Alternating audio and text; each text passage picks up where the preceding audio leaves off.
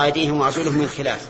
يعني اليد يعني اليد اليمنى والرجل اليسرى. أو ينفوا من الأرض. ينفوا من الأرض. ال هنا للعهد. أو للجنس. الظاهر أنها للعهد. أي من أرضهم التي حصل فيها الإفساد. وإن قلنا للجنس صار المراد بالنفي حبسهم أن يحبسوا لأن المحبوس كأن لم يكن في الأرض. ولهذا اختلف العلماء هل المراد بالنفي من الأرض أن يطردوا عن الأرض التي سعوا فيها بالفساد أو أن يحبسوا؟ فذهب بعض العلماء إلى أن المراد بالنفي من الأرض الحبس. وذهب آخرون إلى المراد من النفي بالأرض المراد بالنفي من الأرض. إبعادهم عن الأرض التي سعوا فيها بالفساد.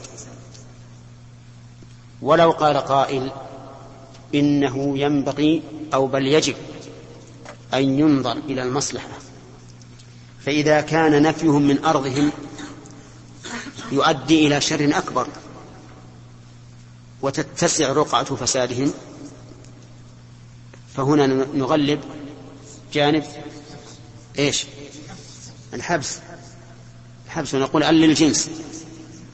وإذا كان الأمر بالعكس أننا إذا طردناهم عن أرضهم ربما يستقيمون أو تكون الإمارة في الأرض التي طردناهم إليها أقوى والسلطان أشد أشد أشد حزما.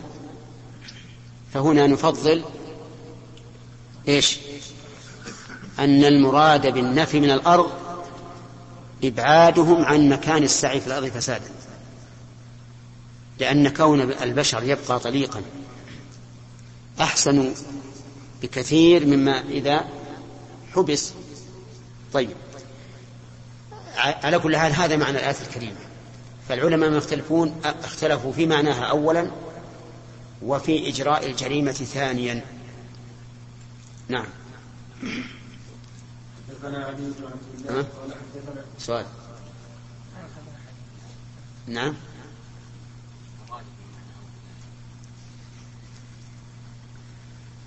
الظاهر لي أن الراجح أن المراد به التخيير لكن يجب على الإمام أن ينظر ما هو المصلحة. نعم. سلامة.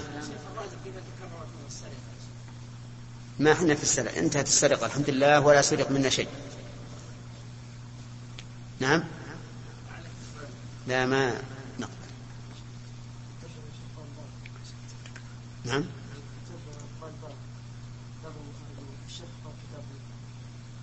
لا عندنا كتاب. عندنا كتاب. لا ما ما ذكر ما تعرض الشارح. قال كتاب اللبان كتاب المحاربين من أهل الكفر والردة كان هذه الترجمة ثبتت في الجميع هنا وفي كونها في هذا الموضع إشكال. وأظنها مما انقلب عن الذين نسخوا كتاب البخاري من المسودة والذي يظهر لي أن محلها بين كتاب الديان بين؟ بين كتاب الديان وبين استتابة المرتدين. وذلك أنها تحللت بين أبواب الحدود فخلت بين أبواب الحدود فإن المصنف ترجم كتاب الحدود وصدره بحديث لا يزني الزاني وهو مؤمن. وفيه ذكر السرقة وشرب الخمر. ثم بدأ بما يتعلق بحد الخمر في أبواب. ثم بالسرقة كذلك. كالذي يليق أي مثلث نعم. أي مثلث بأبواب الزنا على وفق ما جاء في الحديث الذي صدر به. ثم بعد ذلك إما أن يقدم كتاب المحاربين وإما أن يؤخره والأولى أن يؤخره ليعقبه ليعقبه باب استتابة المرتدين. فإنه يليق أن يكون من جملة أبوابه ولم أرى من نبه ولم أرى من نبه على ذلك إلا الكرماني فإنه تعرض لشيء من ذلك في باب مثل الزناد ولم يستوفي كما سأنبه عليه. ووقع في رواية النسف زيادة زيادة قد يرتفع بها الإشكال وذلك أنه قال بعد قوله من أهل الكفر والردة فزاد ومن يجب عليه الحد في الزنا فإن كان محفوظا فكأنه ضم فكأنه ضم حد الزنا إلى المحاربين لإفضائه إلى القتل في بعض صوره بخلاف الشرب والسرقة وعلى هذا فالأولى أن يبدل أن يبدل لفظ كتاب بباب وتكون الأبواب كلها داخلة في كتاب الحدود. قوله وقول الله إنما جزاؤه. نعم. نعم. لا لا خلاص صلوا على الكتاب. لا لا أحسن كتاب. لأنه نبه على أن الأولى أن يقال باب فإذا النسخة الأصلية كتاب. نعم. حدثنا علي بن عبد الله قال حدثنا الوليد بن مسلم قال حدثنا الأوزاعي قال حدثني يحيى بن أبي كثير قال حدثني أبو قلابة الجرمي عن أنس رضي الله عنه أنه قال قدم على النبي صلى الله عليه وسلم نفر من عكل فأسلموا فاجتووا المدينة فأمرهم أن يأتوا إبل الصدقة فيشربوا من أبوالها وألبانها ففعلوا فصحوا فارتدوا فقتلوا رعاتها واستاقوا الإبل فبعث في آثارهم فأتي بهم فقطع أيديهم وأرجلهم وسمل أعينهم ثم لم يح يحسمهم ثم لم يحسمهم حتى ماتوا.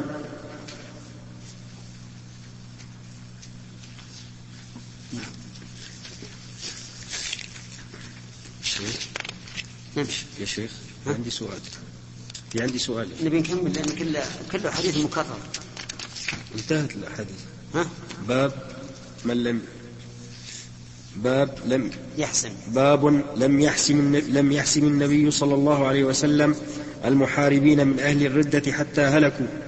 حدثنا محمد بن الصلت أبو يعلى قال حدثنا الوليد قال حدثني الأوزاعي عن يحيى عن أبي قلابة عن أنس أن النبي صلى الله عليه وسلم قطع العرنيين ولم يحسمهم حتى ماتوا. باب لم يسق المرتدون لم يسق لم يسق المرتدون المحاربون حتى ماتوا. حدثنا موسى بن إسماعيل عن وهيب عن أيوب عن أبي قلابة عن أنس رضي الله عنه أنه قال قدم رهط من عكل على النبي صلى الله عليه وسلم كانوا في الصفة فاشتروا المدينة فقالوا يا رسول الله أبغنا رسلا فقال ما أجد لكم إلا أن تلحقوا بإبل رسول الله صلى الله عليه وسلم فأتوها فشربوا من ألبانها وأبوالها حتى صحوا وسمنوا وقتلوا الراعي واستاقوا الذود. فأتى النبي صلى الله عليه وسلم الصريخ فبعث الطلب في آثارهم فما ترجل النهار حتى أتي بهم فأمر بمسامير فأحميت فكحلهم وقطع أيديهم وأرجلهم وما حسمهم ثم ألقوا في الحرة يستسقون فما سقوا حتى ماتوا. قال أبو قلابة سرقوا وقتلوا وحاربوا الله ورسوله.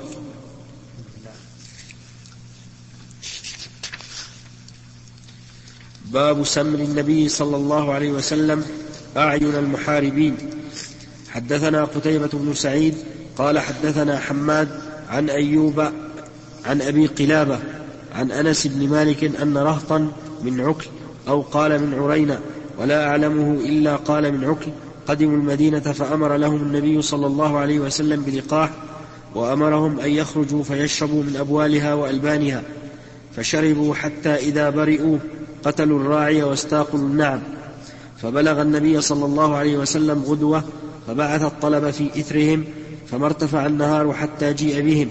فأمر بهم فقطع أيديهم وأرجلهم وسمر أعينهم فألقوا بالحرة يستسقون. يستسقون. شلون يا شيخ؟ يستسقون. يستسقون فلا يسقون. قال أبو قلابة هؤلاء قوم سرقوا وقتلوا وكفروا بعد إيمانهم وحاربوا الله ورسوله. هذا هذا الحديث بجميع أسانيده وسياقاته.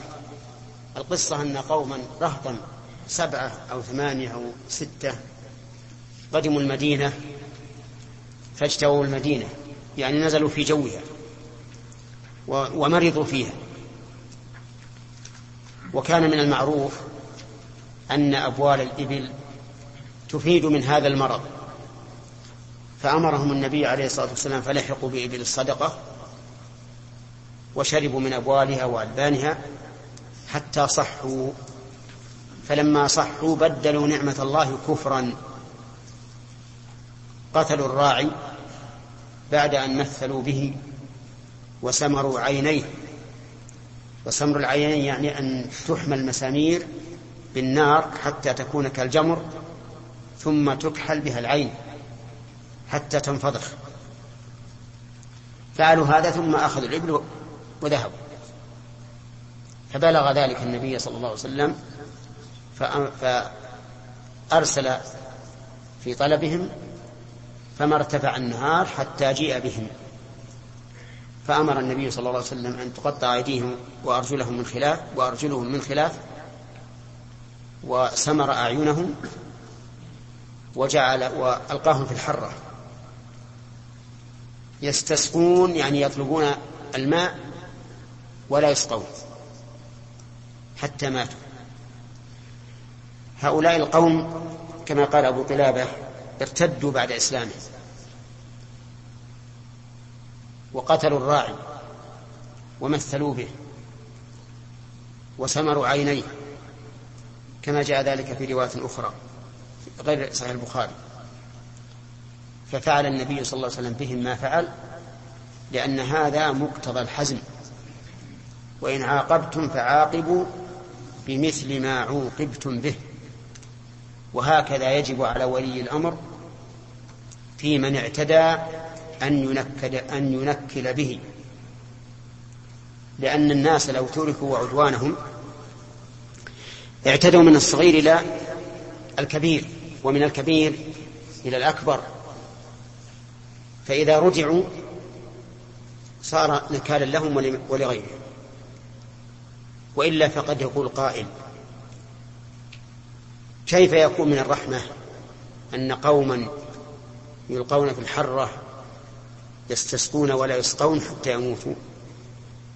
نقول نعم لأنهم فعلوا ذلك. فعلوا ذلك بالراعي. فبدلوا نعمة الله كفرا فهم جديرون بهذه النقمة العظيمة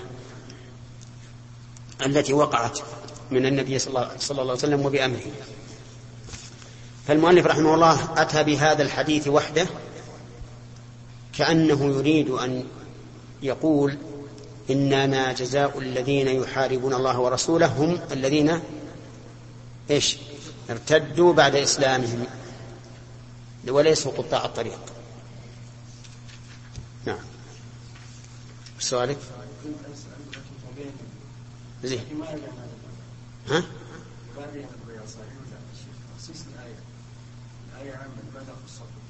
نعم. اي نعم.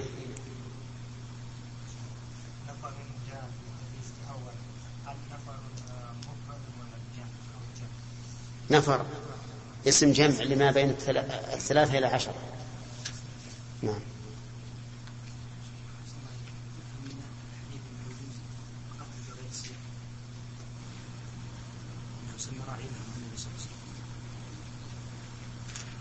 إي نعم. أنه يفعل بالجاني كما فعل. صحيح. وهذا هذا هو من هو من الآيات الكثيرة المتعددة. القصاص. القصاص أصل التتبع الاثر فمن اعتدى عليكم فاعتدوا عليه بمثل ما اعتدى عليكم. وإن عاقبتم فعاقبوا بمثل ما عقبتم ما عوقبتم به. والسنة جاءت مؤيدة لذلك. فإن يهوديا رد رأس جارية من الأنصار على أوضاح لها. فجيء إليها وهي في آخر رمق وقيل لها من فعل بك؟ فلان فلان فلان فلان. حتى سموا اليهودية فأومأت برأسها. فأخذ اليهودي فاعترف. فأمر النبي صلى الله عليه وسلم أن يرد رأسه بين حجرين.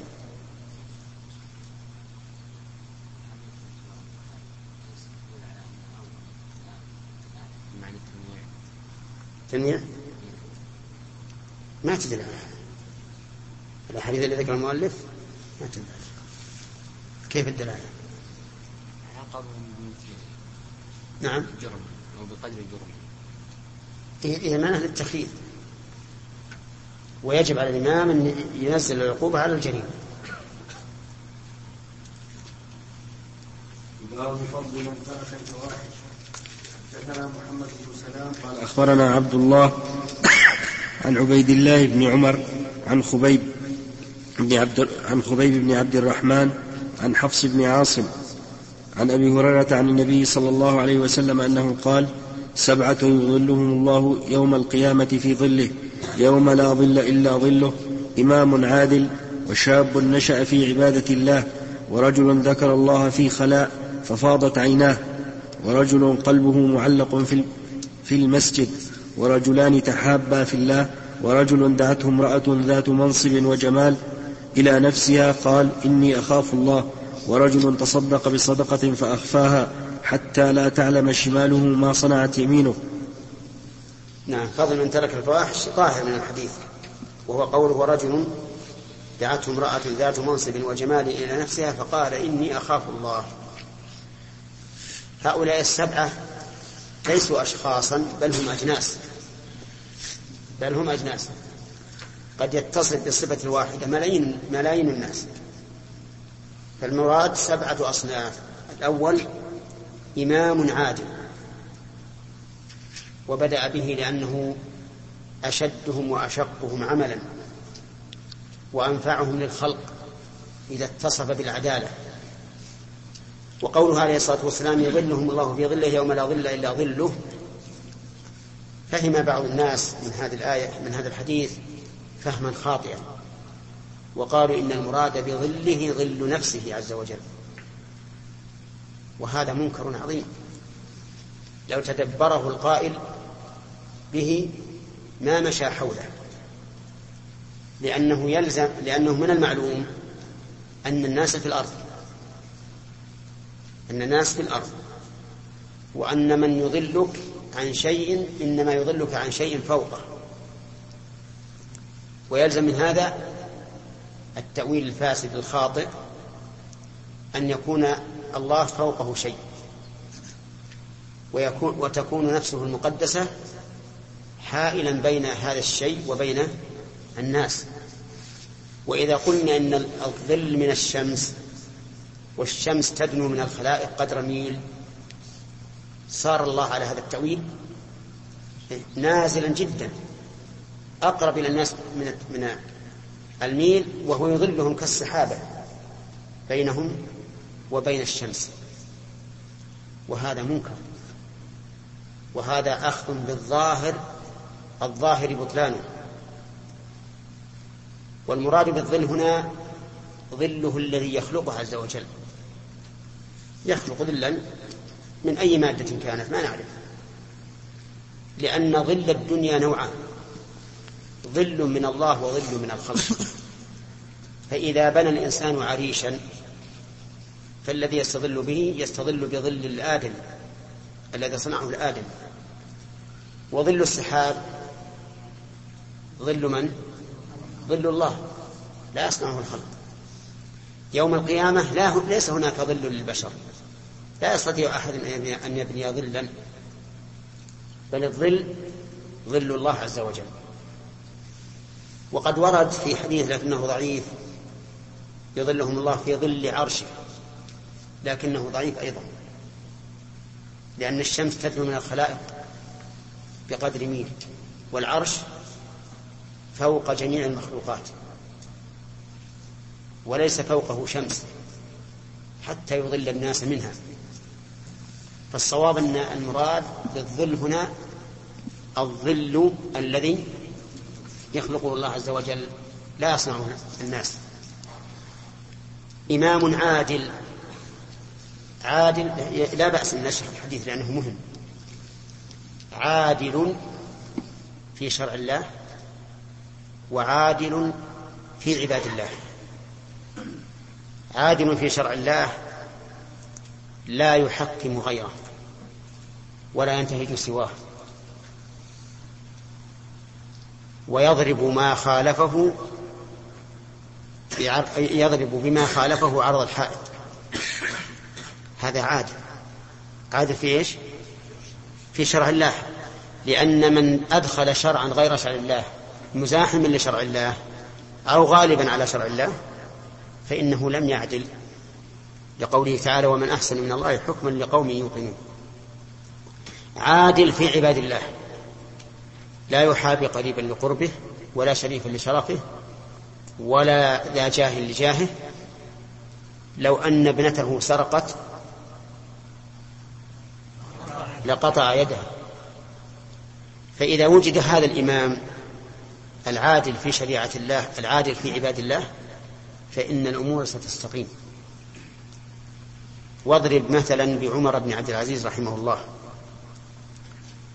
فإنه فإن من سبقه كان في وقتهم الخوف والفتن والقلاقل وذلك لعدم عدلهم إما في شرع الله وإما في عباد الله. ولما تولى رحمه الله لم يمكث في الحكم إلا سنتين وأشهرا ومع ذلك حصل في وقته من الأمن ورجوع كثير من الخوارج عن رأيهم ما لم يحصل بعشرات السنين. لأنه رحمه الله إمام عادل حتى إن بعض العلماء جعله أحد الخلفاء وقال إن الخلفاء الراشدين خمسة منهم الأربعة المعروفون وعمر بن عبد العزيز. فالإمام العادل تتم له الأمور وتستقيم كما يدين يدان. وإذا انحرف الإنسان عن شرع الله أو انحرف في الحكم بين عباد الله نقص من استقامة الأمور له بقدر ما انحرف جزاء وفاقا. ولو أن حكام المسلمين اليوم استيقظوا ورجعوا إلى الرشد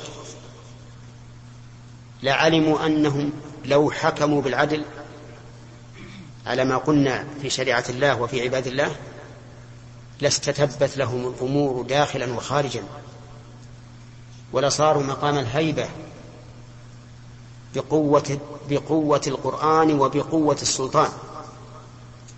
بقوة القرآن بما عندهم من شريعة الله وبقوة السلطان لأنهم سوف سوف يمتثلون قول الله تعالى وأعدوا لهم ما استطعتم من قوة وليس في المسلمين نقص في عدد الآن العدد كثير. لكنهم غثاء كغثاء السيل غالب ولاتهم لا يريدون إلا السيطرة والبقاء في رئاساتهم ولا يهمهم شيء وراء ذلك. وشعوبهم كذلك ليسوا على المستوى بل هم كما كانوا ولي عليهم جزاء وفاقا. فالحاصل أن الإمام العادل بدأ به النبي عليه الصلاة والسلام لأن بعدله تستقيم الأمة جميعا. ثم قال شاب نشأ في عبادة الله. خص الشاب لأن الشباب له نزوة. له نزوة. بل نزوات. ولا أحد ينكر ما في الشباب من النزوات والأفكار يصبح على فكر ويمسي على فكر. وكل أحد يمكن أن يجتذبه إما بصورته أو بصوته أو ببيانه أو بأعماله الظاهرية إما بصورة يعني هيئته يعني يجد شخصا مظهره مظهر مظهر المتدين الخاشع فيغتر به وهو السم الناقع. وكم من شباب يغتروا بأمثال هؤلاء. يتظاهرون بالصلاح والإصلاح وينوحون على العصر وعلى أهل العصر وعلى ولاة العصر لأجل إفساد أهل العصر. لكن الشاب شاب ليس هناك عقل راسخ حتى يعرف ما يضره وينفعه فيغتر بهؤلاء. يغتر بصوته تجده عندما يخطب كأنه منذر جيش يقول صبحكم ومساكم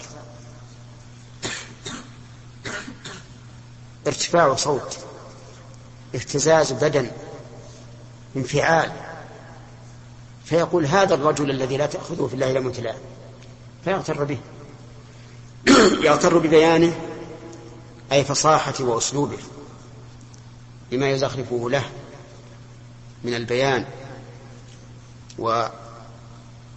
وتنسيق الكلام بعضه مع بعض والإتيان بالمقدمات والنتائج.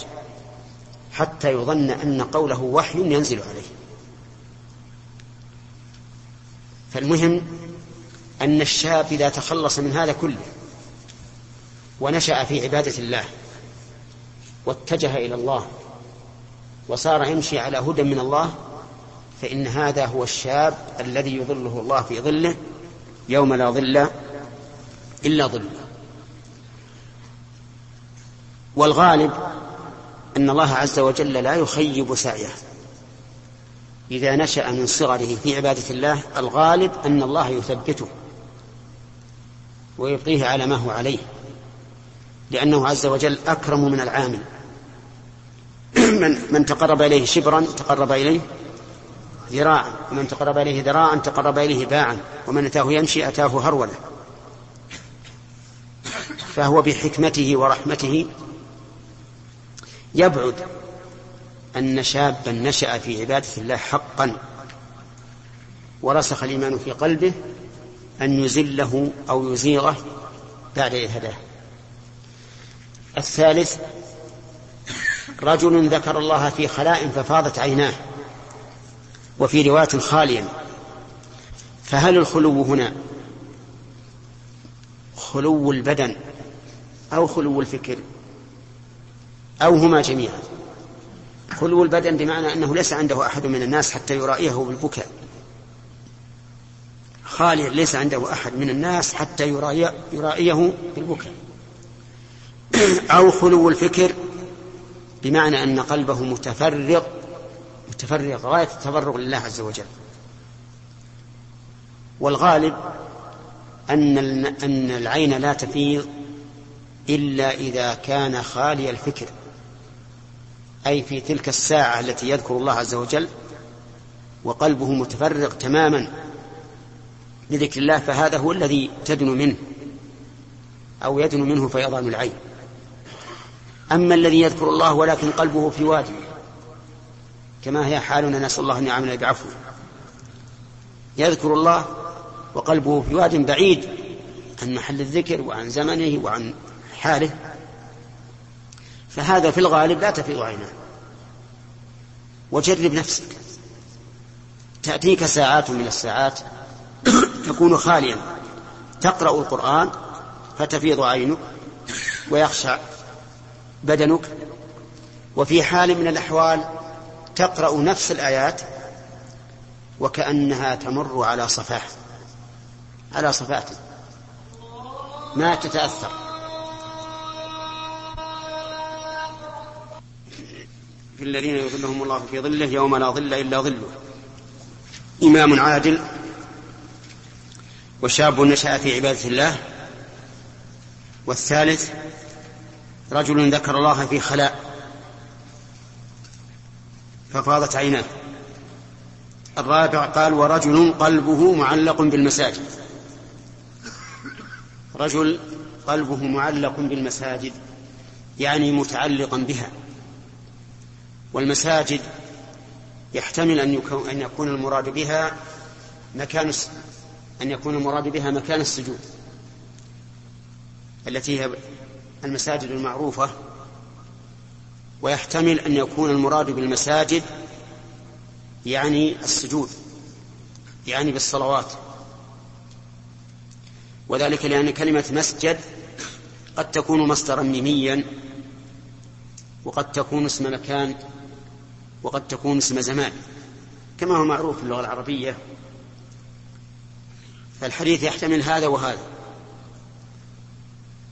ولكن قد يقول قائل إن المتبادر أن المراد به المساجد التي هي أمكنة الصلوات أي من شدة رغبته في الخير والصلاة خصوصا يكون قلبه متعلقا بمكانها.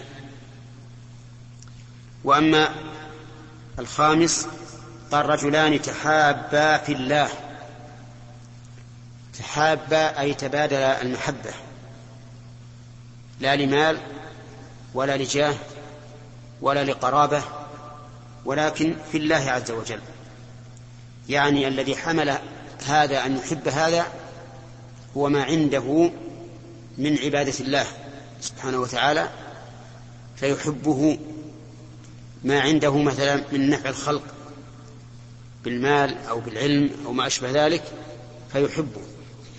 لو سئل لماذا أحببت فلانا هل هو لماله أو حسبه أو قرابته أو ما أشبه ذلك؟ قال لا أنا لا أحبه إلا لله. فهذان المتحابان في الله يظلهم الله في ظله يوم لا ظل إلا ظله. وفي بعض ألفاظ الحديث هذا اجتمع عليه وتفرقا عليه أي أن المودة بينهما كانت إلى الممات. من حين اجتمعا إلى أن مات.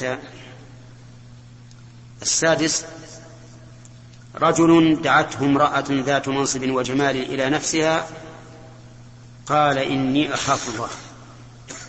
امرأة دعته إلى نفسها أي إلى جماعة وهي ذات منصب وجمال أي أنها جميلة الصورة شريفة النسب لأنها ذات منصب ليست من النساء السوقة أو المبذولات وليست من النساء الدميمات الدميمات قصدي. الدميمات بل هي امرأة جميلة وامرأة ذات شرف. بحيث يكون بحيث لا يعد الاتصال بها سفلا لأنها شريفة. فقال إني أخاف الله. يعني لم لم يمنعه من ذلك إلا خوف الله. فليس هناك أحد من البشر يخشى منه أن يطلع على فعله وليس هناك ضعف في قوته بل هو قادر على أن ينفذ لكن الذي منعه خوف الله عز وجل مع قوة الداعي الداخلي والخارجي لكن منعه خوف الله. قوة الداعي الخارجي هو كون المرأة ذات منصب وجمال والداخلي كون الرجل عنده قوة وقدرة على الجماع ومع ذلك قال إني أخاف الله لم يمنعه إلا الخوف. وأما السابع فرجل تصدق بصدقة فأخفاها حتى لا تعلم شماله ما صنعت يمينه. وهذا لكمال إخلاصه تصدق بصدقة فلم يطلع عليها أحد. حتى لو كانت يمينه لو كانت شماله ذات إرادة أو علم مستقل ما علمت ما أنفقت اليمين أو ما صنعت اليمين. وقيل معناه حتى لا يعلم من في شماله ما أنفقته يمينه. لكن الأول أبلغ. الأول أبلغ لأن الشمال جزء من البدن المتصدق ومع ذلك لا تعلم. وهذا أشد وأبلغ في الإخفاء. إذا نظرنا إلى هذا الحديث وجدناه يشتمل على معاني. لماذا كان هؤلاء من من يظلهم الله في ظله؟ فالأول لكمال عدله وهو الإمام العادل. والثاني لكمال عبادته ونشأته الصالحة. والثالث لكمال إخلاصه. وتعلقه بالله عز وجل. والرابع لكمال أو لكمال حبه للمساجد وما يكون فيها من ذكر الله. والخامس لكمال ولايته في الله عز وجل وأنه لا والي إلا أولياء الله. والسادس لكمال عفته. والسابع لكمال إخلاص وبعده عن الرياء.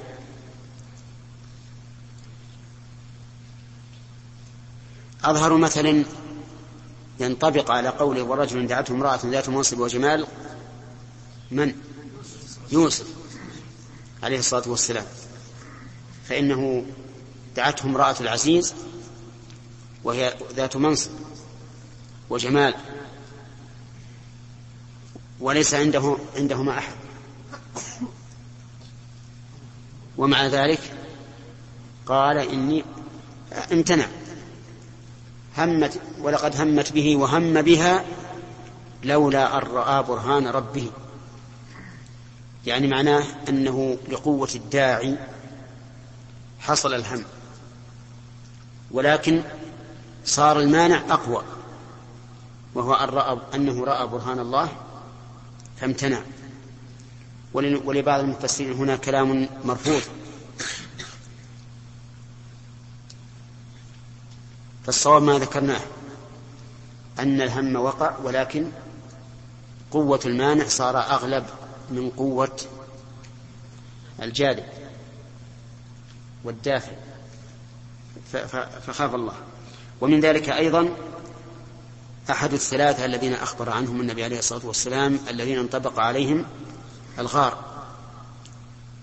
فإنه لما جلس من ابنة عمه مجلس الرجل من أهله قالت له اتق الله ولا تفرض الخاتم إلا بحقه فقام وهي أحب الناس إليه. قام وهي أحب الناس إليه خوفا من الله عز وجل.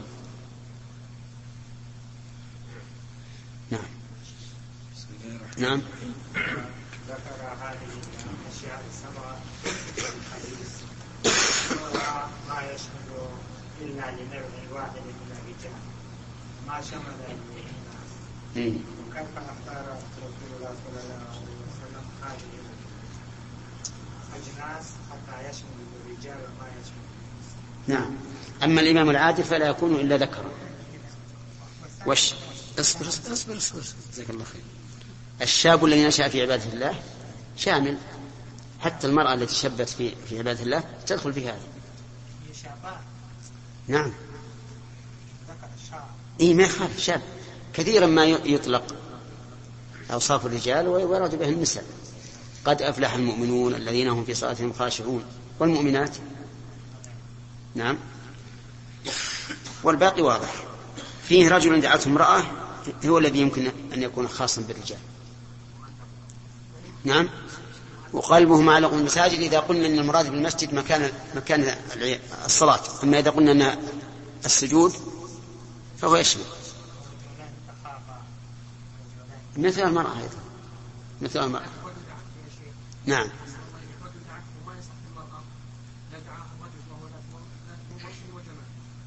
والله ما أدري لأن, لأن قوة الطلب في الرجل أكثر. اي والله ما ما أدري. في النفس شيء. خلاص أخذنا ثلاثة. نعم يحيى. التعبير قلنا ولا يعد الوصال بها سفلا إيش؟ تعبير بالتعبير الشرعي ولا إيش؟ ولا يعد الوصال بها سفلا إيش؟ ولا يعد الوصال بها سفلا اي نعم نعم. لا من باب العادة. من باب العادة. ولا شرعا ما يحتاج. سواء ذات منصب غير منصب نعم. الحمد لله وصلى الله وسلم على رسول الله. قال البخاري هذه لا لابد أن ننتبه لها. سفلان يعني من حيث العادة. يعني نعم. حدثنا محمد بن أبي بكر قال حدثنا عمر بن علي حاء وحدثني خليفة قال حدثنا عمر بن علي قال حدثنا أبو حازم عن سهل بن سعد السعدي أنه قال قال النبي صلى الله عليه وسلم من توكل لي ما بين رجليه وما بين لحييه توكلت له بالجنة.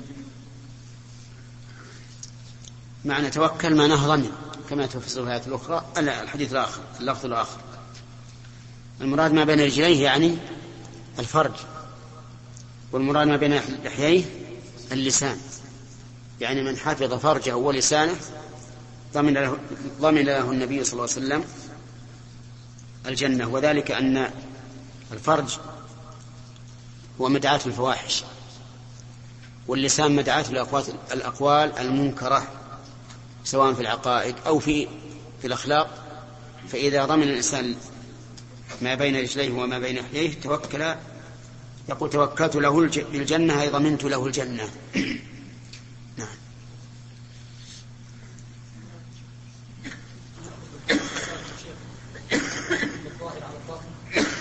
كيف؟ اي نعم. ما في شيء. يعني قصدك إنه لا. نحكم بالباطن. المدار على الباطن. قد يكون سنتردد إلى المساجد رياء وسمعة. وقلبه غير معلق بالمساجد. وإذا تعلق قلبه بالمساجد فلا بد أن يأتي ويحضر لأن القلب إذا صلح صلح الجسد كله. نعم سليم. ما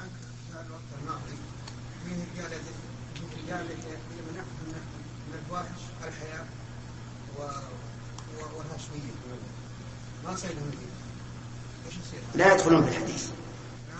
هؤلاء ليس لهم نصيب من الحديث. الحديث يقول إني أخاف الله. أما من تمنعه شيمة ومروءته فهذا يكفيه المروءة والشيمة في الدنيا. باب إثم الزنات وقول الله تعالى ولا يزنون ولا تقربوا الزنا إنه كان فاحشة وساء سبيلا. حدثنا داود بن شبيب الزنا يقول العلماء هو فعل الفاحشة في قبل أو دبر. هذا الزنا. فعل الفاحشة في قبل أو دبر. يعني جماع من لا يحل جماعة. هذا هو الزنا. وقوله تعالى ولا يزنون هذا من أوصاف عباد الرحمن الذين ذكر الذين ذكرهم الله تعالى في آخر سورة الفرقان. وقوله ولا تقربوا الزنا إنه كان فاحشة وساء سبيلا. فاحشة بنفسه وساء منهاجا وطريقا يمشي فيه الفاعل. وتأمل هنا قال في الزنا إنه كان فاحشة وساء سبيلا وفي نكاح نساء الآباء. قال ولا تنكحوا ما نكح آباؤكم النساء إلا ما قد سلف إنه كان فاحشة ومقتا وساء سبيلا. وفي اللواط قال لوط لقومه ولا نعم أتأتون الفاحشة؟ فهذه ثلاث تعبيرات. أما قوله أنه كان فاحشة فهو أدناها. يعني فاحشة من الفواحش. وأما قوله الفاحشة اللي فيها ال فهو دليل على أن هذا الفعل هذه الفعلة بلغت أقصى ما يكون من الفحش والعياذ بالله. الفاحشة الكبرى. وأما قوله أنه كان فاحشة ومقتا فهو نعم كان فاحشة من الفواحش لكن زاد على هذا مقت. ومقتا فدل هذا على أن نكاح ذوات المحارم أقبح من الزنا. ولهذا ذهب كثير من العلماء إلى أن الزنا بذوات المحارم موجب للقتل مطلقا سواء كان الزاني ثيبا أم غير ثيب. لأنه أعظم إذ أن ذوات المحارم لا تحل فروجهن بأي حال من الأحوال. والزنا بغير ذوات المحارم زنا بفرج قد يباح. بماذا؟ بالعقد. بعقد النكاح الصحيح. فصار ذاك أقبح وأشنع. نعم. حدثنا داود بن الشبيب قال حدثنا همام عن قتادة قال أخبرنا أنس قال لأحدثنكم حديثا لا يحدثكموه أحد بعدي. سمعته من النبي صلى الله عليه وسلم. سمعت النبي صلى الله عليه وسلم يقول لا تقوم الساعة وإما قال من أشراط الساعة. أن يرفع العلم ويظهر الجهل ويشرب الخمر ويظهر الزنا ويقل الرجال ويكثر النساء حتى يكون لخمسين امرأة القيم الواحد. الله. الشاهد قوله ويظهر الزنا يعني ينتشر ويعلن ولا يبالى به. أيها الإخوة